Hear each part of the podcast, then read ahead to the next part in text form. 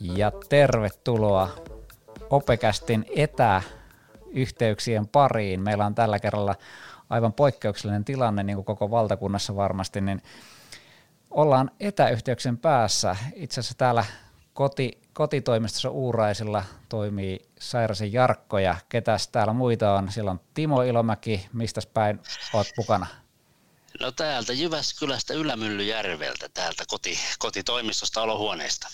Ja sitten meillä on mukana myös, kun meillä on tänään aiheena ohjaus, niin meillä on mukana myös Laura Sallinen. Mistä päin olet mukana? No täällä Viitaniemessä nyt ihan työpaikalla tänään mukana. Ja sitten vielä äh, Lyseon puolelta niin tuota, meillä on opintoohjaaja Jussi Lounassalo. Ja missä sinä sijaitset tällä hetkellä? Täällä kotitoimistossa Jyväskylän Mäkimatissa. Näin, eli kaikki ollaan päästy ja meillä on teknisesti ollaan toteutettu tämä tällaisella Teams-kokouksella, eli laitettu Teams-kokous päälle ja sitten tähän meidän laitteistoon kiinni tietokone ja näin tämä vaan toimii. Mutta tosiaan meillä oli alussa tässä vähän tuota, aiheena meillä on tänään ohjaus, mutta Timo voi johdattaa meidät ensimmäisen keskustelun kuitenkin. Sinulla oli jotain kokemuksia. No joo, siis, siis meillähän on ollut tässä aina tämä ajankohtaista niin kuin mietintä aluksi. Ja tota, mikä meillä nyt on ollut tässä ajankohtaisessa tietysti, niin on ollut tämä siirtymä tähän et- etäopetukseen. Ja siihen muutamia niin kuin ajatuksia ensinnäkin, niin tuota, ää, täytyy sanoa, että kyllä suomalainen opettaja ja opettajakunta toimii upeasti yhdessä, kun hommat pitää saada pyörimään. Ja on ollut niin kuin kerta kaikkiaan hieno seurata tätä teknologian hyödyntämistä nyt tällä hetkellä, että porukka jakaa kokemuksia ja opastaa toinen toisiaan ja on saatu tämä opetus ikään kuin täysillä pyörimään, että onhan tämä ollut hieno, hieno kokemus. Kyllä. Miten tämä ohjauksen puolella on näkynyt? Oletteko te ottanut etäohjausta mukaan vai miten te olette toteuttaneet tämän? Joo, kyllä se oli aika, aika rapsakka startti silloin viikko sitten viikonloppuna, kun tämä linjaus tuli ja sitten maanantai-aamuna oli ensimmäinen oppitunti ja sitten päädyin siihen, että heti, heti alusta alkaen niin Teamsi käyttöön ja sitä opiskeltiin perusteet sitten ja samoin ohjaustapaamiset mä oon pitänyt tämän Teamsin kautta ja, ja yllättävän näppäriä työkaluja meillä on kyllä käytettävissä. Mites Laura? Joo, kyllä ihan sama, sama fiilis, että tota, niin hieno on ollut tämä jakamisen meininki ja, ja tota, niin aika lailla kaikki suunnitellut palaverit on tullut pidettyä ja meillä ei oppitunteja nyt ollut, mutta, mutta tota, Vilma on laulanut kyllä kovasti, mutta sitten myöskin Teams-ohjauksia enenevässä määrin opiskelijat alkaa pyytää, että ovat, ovat opiskelijatkin jo nyt sitten ihan täysin tässä maailmassa. Nyt kun ollaan jo tässä ohjauksen parissa vähän niin kuin keskustelemassa tästä, niin mitä luulette tämä niin kuin etäohjaus, niin vakiintuuko tämä niin kuin jatkossa? No ainakin tämä antaa meille kyllä aika paljon semmoista konkreettista tartuntapintaa, muun muassa jos miettii lukiolaista, niin sitä, että miten, miten omat ajanhallintataidot, semmoiset itsesäätelyn taidot, missä, missä kantimilla ne on, ja kyllä me niistä saadaan aika paljon sellaista käytännön kokemusta, mitä toivottavasti hyödynnetään sitten, sitten jatkossa kyllä mä uskon, että myös niin kuin opetuksen ja ohjauksen kentässä, että nyt ne hyvät mallit, mitä tästä, tästä pakkotilanteesta saadaan, niin kyllä mä luulen, että kyllä niillä niin kuin tilausta on entistä enemmän. Kyllä, ja voisi ajatella, että, että ihan, ihan jo pelkästään niin kuin sen ohjauskeskustelun tarjoaminen tällä tavalla etäyhteyden välityksellä voisi tulla jäädäkseen, koska jotkut opiskelijat on hankala saada tulemaan fyysisesti tänne paikalle, niin veikkaan, että se voisi olla jatkossakin kyllä semmoinen käyttökelpoinen tapa. Me, meillä oli, jos sen verran vielä jatkan edellisessä työyhteisössä, missä ohjasi aikuislukiolaisia ja etälukiolaisia, niin siellä oli jo aika paljon käytettiin tällaisia etäohjauksen tapoja ja silloin, silloin kokeiltiin semmoista Second Life virtuaaliympäristöä ja tästä on nyt melkein kymmenen vuotta, kun tätä kokeilua tehtiin, niin huomasin, että silloin vielä opiskelijat ei ihan täysin ollut valmiita sellaisiin ratkaisuihin ja näin, mutta kyllä mä luulen, että nyt, nyt ajat on toiset.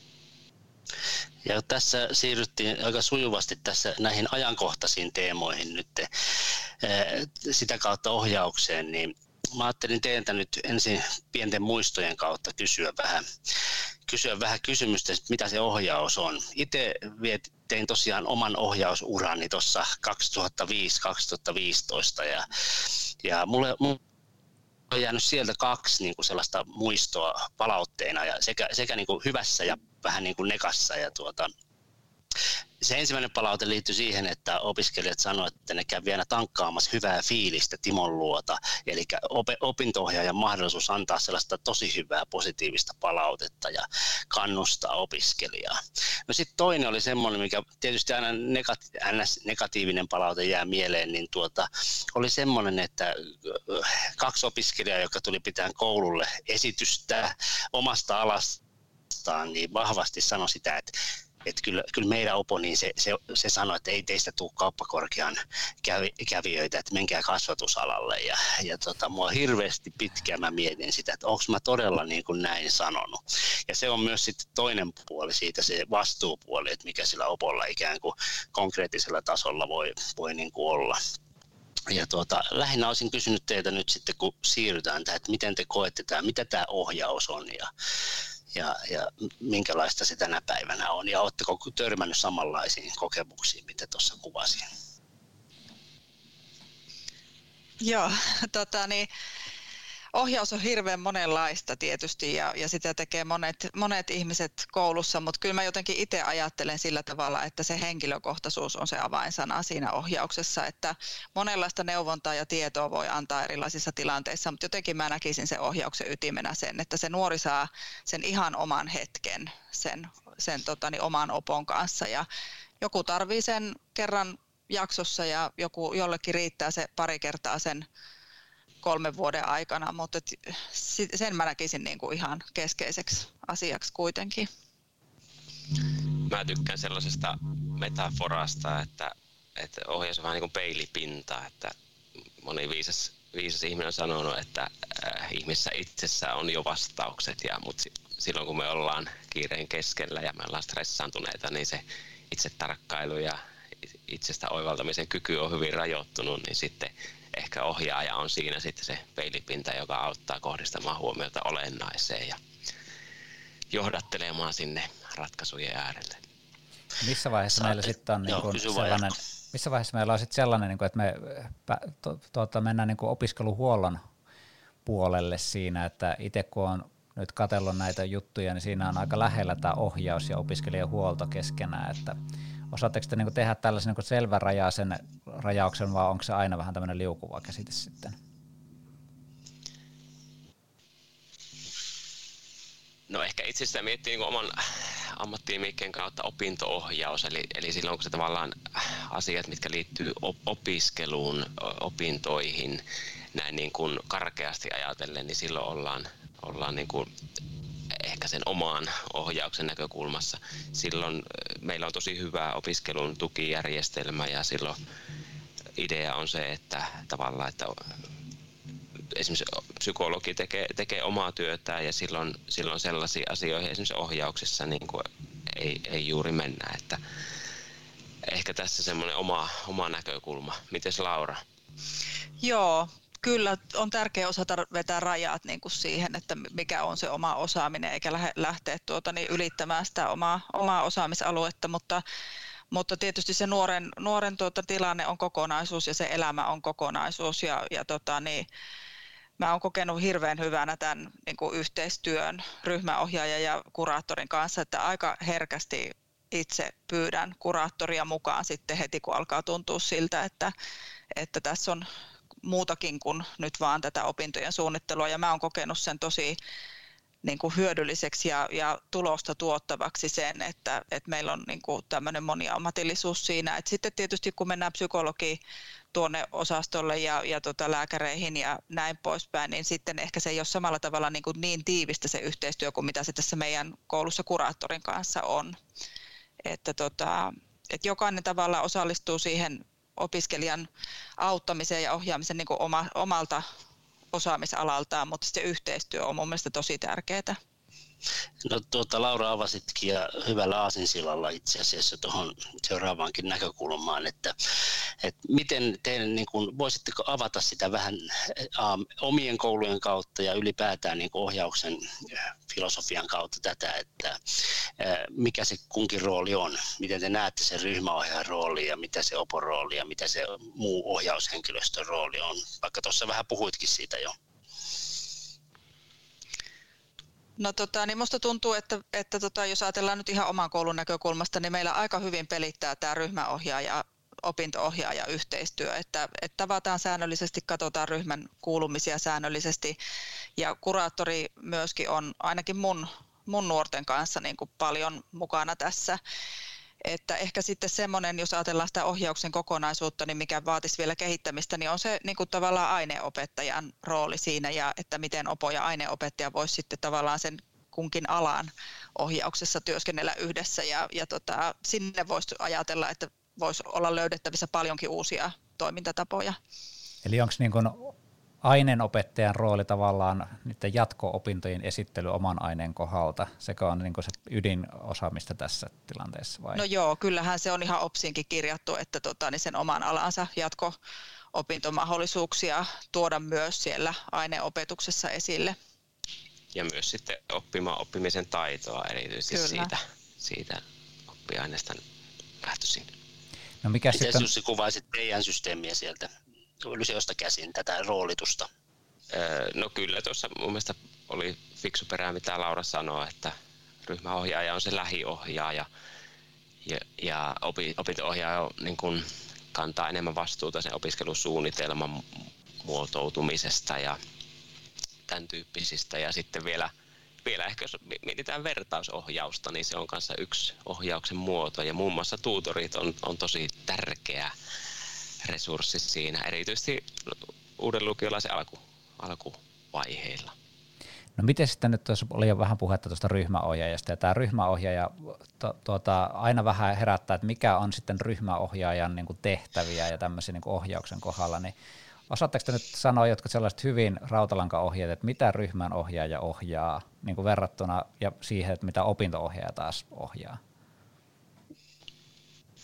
No minusta on ainakin tosi tärkeää, että se ryhmäohjaaja niin kuin tuntee sen oman ryhmäopiskelijat, niiden elämäntilanteet, tietää mitä niille kuuluu, seuraa poissaoloja ja tarttuu niin sitten herkällä, herkällä tuota niin, ja matalalla kynnyksellä sit siihen, että jos, jos poissaoloja tai, tai opintomenestyksessä alkaa tapahtua jotain muutoksia, ja yhteistyössä Opon kanssa sitten, että Opolla tosiaan, niin kuin Jussi sanoi, niin, niin on ehkä enemmän tosiaan vastuuta tehdä opiskelijan kanssa sitten sitä jatko-opintosuunnitelmaa, että mun mielestä siitä ei tarvitse niin ryhmäohjaajan sitten taas kantaa huolta. No nyt ollaan menossa sitten tuota, uuteen opetussuunnitelmaan ja nyt sitten ainakin kaikissa tämmöisissä alkuinfoissa on korostettu sitä, että tämä ohjauksen rooli muuttuu ja se tulee niin kuin entistä merkittävämpään rooliin. Niin mikä tässä nyt itse asiassa muuttuu sitten?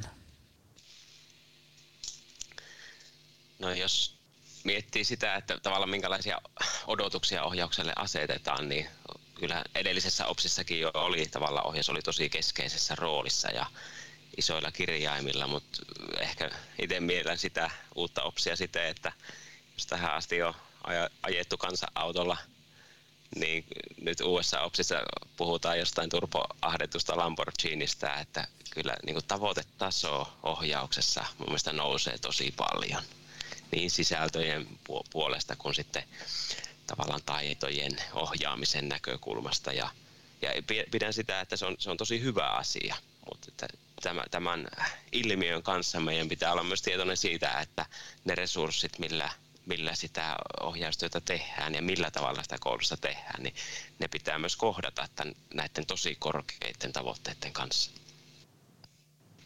Päättääkö näistä resursseista sitten niin kuin opetusministeri, opetushallitus vai päättääkö koulu itse sitten, että kuinka paljon laittaa opetus, opinto-ohjaajia per opiskelija vai miten nämä määräytyy? No tähän on valtakunnalliset suositukset olemassa tuota niin, Suomen opintoohjaajien laatimat, mutta että kyllähän ne tehdään ne päätökset sitten niin kuin koulun tasolla tai meidän tapauksessa sitten niin kuin lukiokoulutuksen tasolla siitä, että kuinka paljon siihen ohjaukseen resurssoidaan. Ja toki siinä samassa yhteydessä on, myös just, että mit, miten iso rooli ryhmäohjauksella on ja miten se resurssointi kaikki ne tulee. Mutta jos me mennään takaisin siihen tavallaan Jarkon kysymykseen, että tavallaan, että mikä muuttuu, niin, niin siinä tietysti, jos nyt ajattelen muutaman näkökulman kautta, niin mun mielestä hyvinvointi on, on noussut nyt lukioissa tosi paljon keskeisempää roolia ihan syystäkin, että onhan aika hälyttäviä huomioita on tullut lukiolaisten jaksamisesta ja siihen todella kiinnitetään huomiota nyt uuden OPSin myötä. Ja sitten siellä on korkeakouluyhteistyö, joka oli jo edellisessä OPSissa tärkeää, niin nyt, nyt siinä mennään tosi paljon pitemmälle. Työelämä, työelämäyhteistyö ja työelämäkonteksti kaikkinensa on paljon, paljon isommassa roolissa ja ja myös ihan tämmöiset niin taloustaidot ja tämän tyyppiset asiat. Ja ennen kaikkea ennakointiosaaminen, tulevaisuustaidot, se, sellaisista puhutaan nyt aika paljon ohjauksen saralla. Joo, tulee niin kuin muutamia semmoisia ihan kokonaan uusia, uusia asioita. Ja sitten jotenkin tuntuu, että, että nekin sisällöt, mitkä siellä aikaisemmin on ollut, niin niissä on niin kuin, niin kuin Jussi äsken sanoi, että, että, tota, niin, että niin kuin kovempia vaatimuksia. Paljon yksityiskohtaisemmin niin kuin sanotaan, että mitä, mitä opiskelijan tulee osata, osata tuota, niin, kun hän on osallistunut opinto-ohjauksen kursseille tai saanut ohjausta. No mihin me sitten nuoria ohjataan sitten käytännössä, että mitkä on niin olennaisempia taitoja, tänä, joilla nämä nuoret niin huomisen yhteiskunnassa pärjää? No kyllä, tietysti ihan se semmoinen niin kuin elämänhallinnan tässä vaiheessa opintojen, jatkossa kaiken muunkin suunnittelun taidot, mitä kaikkea siihen nyt sitten liittyykään. Ja tietysti sen, sitä ei voi tehdä, jos ei ensin osaa tunnistaa, että mitä jo osaa ja, ja pysty sanottamaan sitä, sitä omaa osaamista. Et se nyt ainakin yksi semmoinen keskeinen asia.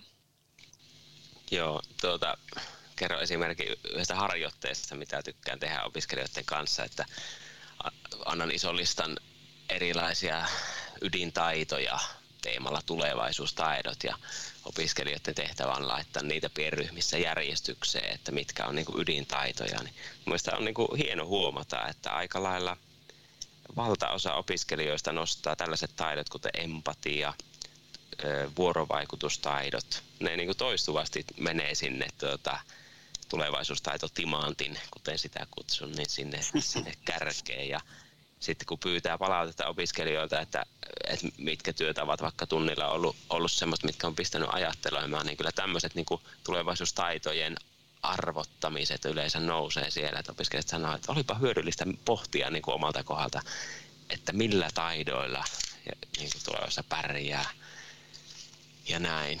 Listojahan on valtavasti, valtavasti löydetty nähtävissä, että minkä, minkälaiset ydintaidot on, mutta se, että miten me voidaan tuoda niitä niin kuin joka päivä se elämään lukio-opiskelussa, niin se on, se on iso haaste kyllä koko, koko lukiolle. Ja mun mielestä tällaisten kysymysten kanssa se, se henkilökunnan yhteistyö on tosi, tosi tärkeää. Että se, että me pystytään olemaan semmoinen oppiva organisaatio ja jakamaan sitä, sitä tietotaitoa ja koordinoimaan sitä, että, että kuka keskittyy mihinkäkin ja mitä toisen tunnilla tapahtuu, niin aika tärkeää.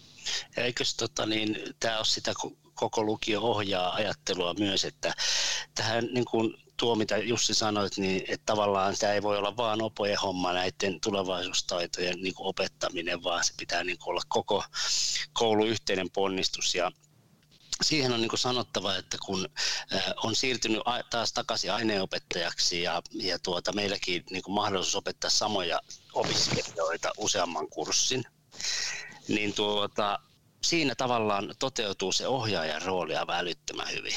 Eli tavallaan aineopettajana siis pystyy myös niin kuin tosi paljon enemmän keskittymään semmoisiin asioihin kuin, että miten sulla menee, kuinka sä jaksat ja tämän tyyppisiä asioita, että siitä päästään ikään kuin sitä aineenopettajan pelkästä substans, substanssihommasta ikään kuin eroon ja olen tykännyt siitä kyllä tosi paljon. Ja kyllähän tämä menossa oleva tilanne on melkoinen, melkoinen tulevaisuustaitojen mittari myöskin, jos ajatellaan, että aika paljon korostetaan sitä niin kuin kykyä niin kuin sopeutua muutoksiin ja selvitä niistä muutoksista, muutoksista ja tota, niin, semmoista joustavuutta, niin kyllähän tässä niin kuin mitataan aika paljon ja harjoitellaan sitä, että miten toimitaan, niin kuin, mitä ne sitten tulevaisuudessa ne kaikenlaiset muutokset tuleekaan olemaan. Toivottavasti ei ihan tämmöisiä, vaan enemmän semmoisia niin kuin siihen työelämän ja työn järjestämiseen liittyviä, mutta sitä nyt ainakin sitten voisi ajatella, että yksi kokemus tästä Joo, ja tässähän tulee nimenomaan se, että miten tästä nyt selviää sitten, että meillä on varmaan niin hyvin erilaisia tapauksia siellä, että, että osa selviää tosi helposti, että on kuin kala vedessä tässä hommassa ja osa taas ei taha päästä oikeastaan itse näiden järjestelmien sisälle, niin tämähän on varmaan se haaste siinä, ja tässä tulee just se niin taitojen, tulevaisuuden taitojen tämmöinen niin kokemus hyvin radikaalistikin esille joidenkin kohdalla, ja mitä mitä me voitaisiin tehdä, niin kuin, että jos on oikeasti tällaisia, joilla tulevaisuuden taidot selkeästi puuttuu, niin mitä keinoja teillä on puuttuu tällaisen tilanteeseen? No ehkä tässäkin tilanteessa tämä on aika lailla kova, kova mittari meille, että millä tavalla me tunnistetaan se ohjaustarve, mikä on niin kuin ohjauksen ydin, ydinasioita. Et nyt kun opiskelijat ovat etäällä ja ei ole sitä vuorovaikutusta niin kuin samassa totuutussa muodossa, niin millä tavalla me tunnistetaan ne opiskelijat, jotka nyt on putoamassa kelkasta ja minkälaisia kuvioita voidaan siihen luoda.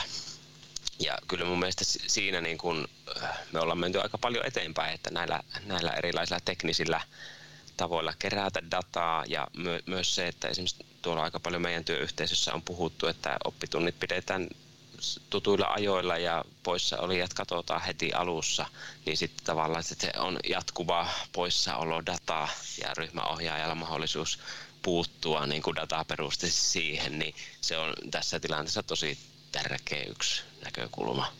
Mites Laura?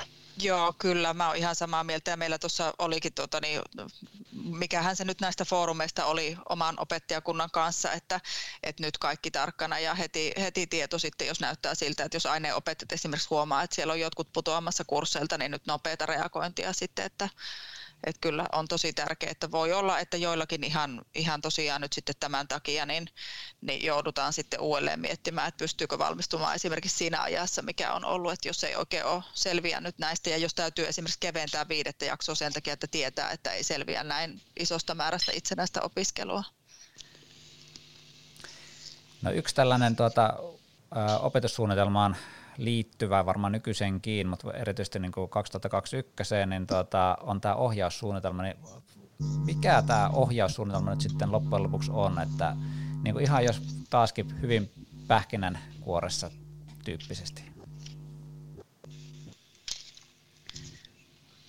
No tietysti yksi, yksi semmoinen keskeinen osa sitä ohjaussuunnitelmaa on just se niin työnjako niiden henkilöiden kesken, jotka sitä ohjaukseen osallistuu, eli oikeastaan niin kuin koko koulun, koulun näkökulmasta. Et se on, se on semmoinen keskeinen osa. Ja sitten mä näkisin tosi tärkeänä myöskin sen, että, tota, että se on niin kuin ajoitettu, että milloin tehdään mitäkin. Että, että on joku semmoinen niin runko, jota sen vuoden aikana noudattaa. Että että tota, on ihan tehty niin kuin viisi, viisi järjestelmää sitä ohjaussuunnitelmaa ja itse tykkäisin ehkä vielä tehdä siitä jonkinlaisen semmoisen niin ympyrämallin jollakin työkalulla. Mutta selkeästi olisi nyt ainakin näiden keskeisten toimijoiden työnjako kirjattuna. Niin, nyky, nykyopsissahan meillä on sekä siis ohjaussuunnitelma että sitten ohjauksen vuosisuunnitelma, missä se tavallaan operationalisoidaan ajankohtaan ja nyt sitten uusi OPSI määrittelee se ohjaussuunnitelman sisällöt aika tarkasti. Siellä on lähemmäksi kymmenkunta kohtaa, mitä siinä pitää, pitää määritellä ja se lähtee sillä, että määritellään ohjauksen keskeiset käsitteet ja tämä oli erittäin mielenkiintoista, kun me, me tota, Jyväskylän lukio opoilla tätä ollaan nyt työstetty ja otettiin yksi työpaja alku, alkupostit työskentely, missä määriteltiin, että mitä ohjauksen keskeiset käsitteet, niin oli aika rikas keskustelu ja miten, miten paljon niin kuin eri tulokulmia jo me, meillä, siis vakiintuneella työyhteisöllä on siitä, mitä ohjauksen keskeiset käsitteet. Joo. Täällä on siis tällaisia ohjauksen keskeiset käsitteet, tehtävät ja tavoitteet, järjestäminen, toimijat ja työnjako ja niin poispäin. Eli tämän kaltaisia vaatimuksia tältä niin kuin voi helposti lukea. No tuota, kun ohjataan, niin mehän ei ohjata oikeastaan pelkästään niitä opiskelijoita, jotka meillä on niin kuin lukiossa, vaan meillähän tulee myös lukion jälkeistä tämmöistä niin kuin ohjausvelvoitetta tästä uuden OPSin osalta ainakin, mutta sitten myöskin meillä on nämä, jotka pyrkii tänne lukioon, niin miten niin nämä rajapinnat teidän mielestä niin toimii, minkälaisia käytäntöitä meillä on? No tämähän on nyt vähän niin kuin hakenut, hakenut tuota, niin muotoonsa tässä pari viime vuoden aikana tämä yläkouluyhteistyö, nyt kun hakupalvelut on ottanut siinä, siinä ison roolin, että, että tota, ehkä voisi sanoa niin, että, että meidän opojen rooli nykyisin on lähinnä huolehtia niistä avointen ovien tapahtumista, jossa ysiluokkalaiset käy koulussa, että oikeastaan hirveästi muuta, muuta niin kuin ei kuulu nyt sitten tähän enää niin kuin lukio-opojen tontille, että hakupalvelut aika lailla hoitaa sitten kaiken muun. Jonkin verran on tehty materiaalia lukio-opinnoista, videoita ja tämän tyyppisiä resursseja sinne käytettäväksi, mutta tuota, joo, tuo on se ehkä konkreettisin se, että, että pidetään avoimet ovet ja myös sitten vanhemmille ilta tutustua sitten lukioihin. Entä tämä korkeakoulupuoli? No se on oikeastaan niin kuin, tota niin, niin, aika monenlaista se korkea, korkeakoulupuoli ja se, se yhteistyö siihen suuntaan, että tota, niin meillä aineopettajissa on paljon sellaisia, jotka omien kurssiensa puitteissa tekee paljon sitä korkeakouluyhteistyötä ja mun mielestä se on ehkä se kaikkein niin kuin loppujen lopuksi kuitenkin luontevin tapa tuoda sinne niin kuin esimerkiksi syventäville kursseille sitten niitä kontakteja siihen jatko-opintoihin. Mutta sitten tietysti nämä isot tapahtumat, studiamessut Helsingissä ja sitten abipäivät täällä kotokaupungissa ja sitten Tampereen Tampereen tuota, niin korkeakoulujen avoimet ovet, niin ne on tietysti sitten tämmöisiä isompia tapahtumia, minne mennään joukolla. Ja sitten valtava määrä meidän alumneja käy vuoden aikana kertomassa omista, omista opinnoistaan ja ajatuksistaan ja, ja tota, omista poluistaan. Et ne on ehkä ne semmoiset keskeisimmät, isoimmat yhteistyön muodot ennen nyt tavallaan tätä niin kuin edufuturaa ja, ja kaikkea, mitä se on tuonut mukanaan. Joo, tuohon pitää sanoa, että tota, tämä määrä, mikä meillä käy ikään kuin niitä vieraita, niin se on ihan käsittämätön. Että se saisi näkyä kyllä joskus tuolla haastattelussa ja lehtien palstoillakin, että, että tota, niin viikoittain käy ulkopuolisia vierailijoita. Sitä ei mun mielestä ehkä niin kuin ymmärretä, vaikka sitä somessa ikään kuin esitelläänkin, että kuinka aktiivista se, se toiminta ikään kuin on koko ajan. Tänään tuli esimerkiksi viesti vanhalta Voijomaan ajan opiskelijalta, että hän haluaisi pitää meille alaesitteluja nyt verkossa. Eli, eli myös tämän tyyppistä alumnitoimintaa niin kuin on jatkuvasti ikään kuin liikkeellä.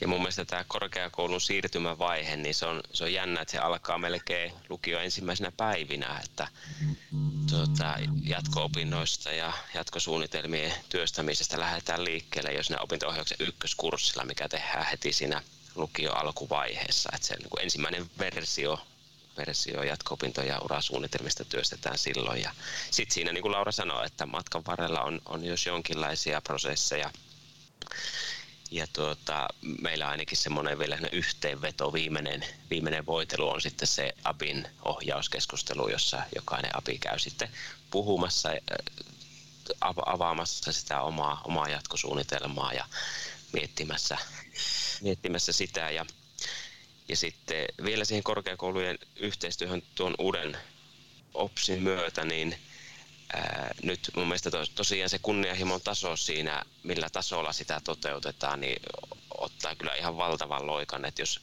ää, nykyisen OPSin myötä korkeakouluyhteistyö on ollut, ollut harvalle ja valitulle opiskelijajoukolle, jotka ehkä on siellä akateemiselta taidoltaan sieltä, sieltä kovimmasta päästä, niin nyt, nyt uusi OPSI sanoo, että se kirjataan heti jokaisen opiskelusuunnitelma, että millä, minkä tasosta, minkälaista korkeakouluyhteistyötä kukin lukiolainen tekee lukiopintojen aikana ja että ei, ei vaan vierailuja, vaan myös kokemuksia korkeakouluopinnoista tulisi kuulua kaikille. Että kyllä se, mikä oli aikaisemmin harvojen herkkua, niin nyt meidän tulee puhua siitä niin kuin jokaista koskettavana asiana. Ja se on myös tärkeää, miten me viestitään uusille lukiolaisille siitä, että kun me tuodaan se itsestään selvänä faktana, että tämä kuuluu jokaiselle ja pohditaan vaan, mitkä ne on ne henkilökohtaiset tavat, niin mä luulen, että sitä kautta se tulee vielä isompaan rooliin. Joo, ja tässä mainittiin tuota, tuo EduFutura yhteistyö ja itse on saanut olla mukana siinä EduFutura-työssä. Ja siellä ollaan määritelty just näitä erilaisia korkeakouluyhteistyömuotoja. Ja tällä hetkellä ollaan itse asiassa kirjoittamassa just tämmöisiä oppaita siitä, että, että kuinka opiskelija niin kuin pystyy valitsemaan korkeakoulukursseja ja minkä tyyppisiä kursseja ne on. Ja että meillä on tämmöisiä maistelukursseja, mutta sitten on myöskin tämmöisiä ihan ruveta rakentamaan tämän kaltaisia kursseja, vähän niin kuin jo suoritetaan alustavasti niitä korkeakouluopintoja siellä. Mutta Edufuturasta tehdään vielä oma lähetyksensä ihan varmasti jossain vaiheessa ja tässä vaiheessa on kuitenkin aika tullut kiittää meidän, meidän opoja, opovieraitamme ja hyvinhän tämä meni. Ihan hyvin toimii Teams-yhteydet tässä näin kotitoimistosta käsiin ja aletaan pikkuhiljaa siis siirtyä takaisin muuhun työhön tässä näin ja minä sanon, että heippa, mitä sanotte muut? Hei hei. Kiitoksia. Tsemppiä kaikille. Kiitos. Moi moi. Moi moi.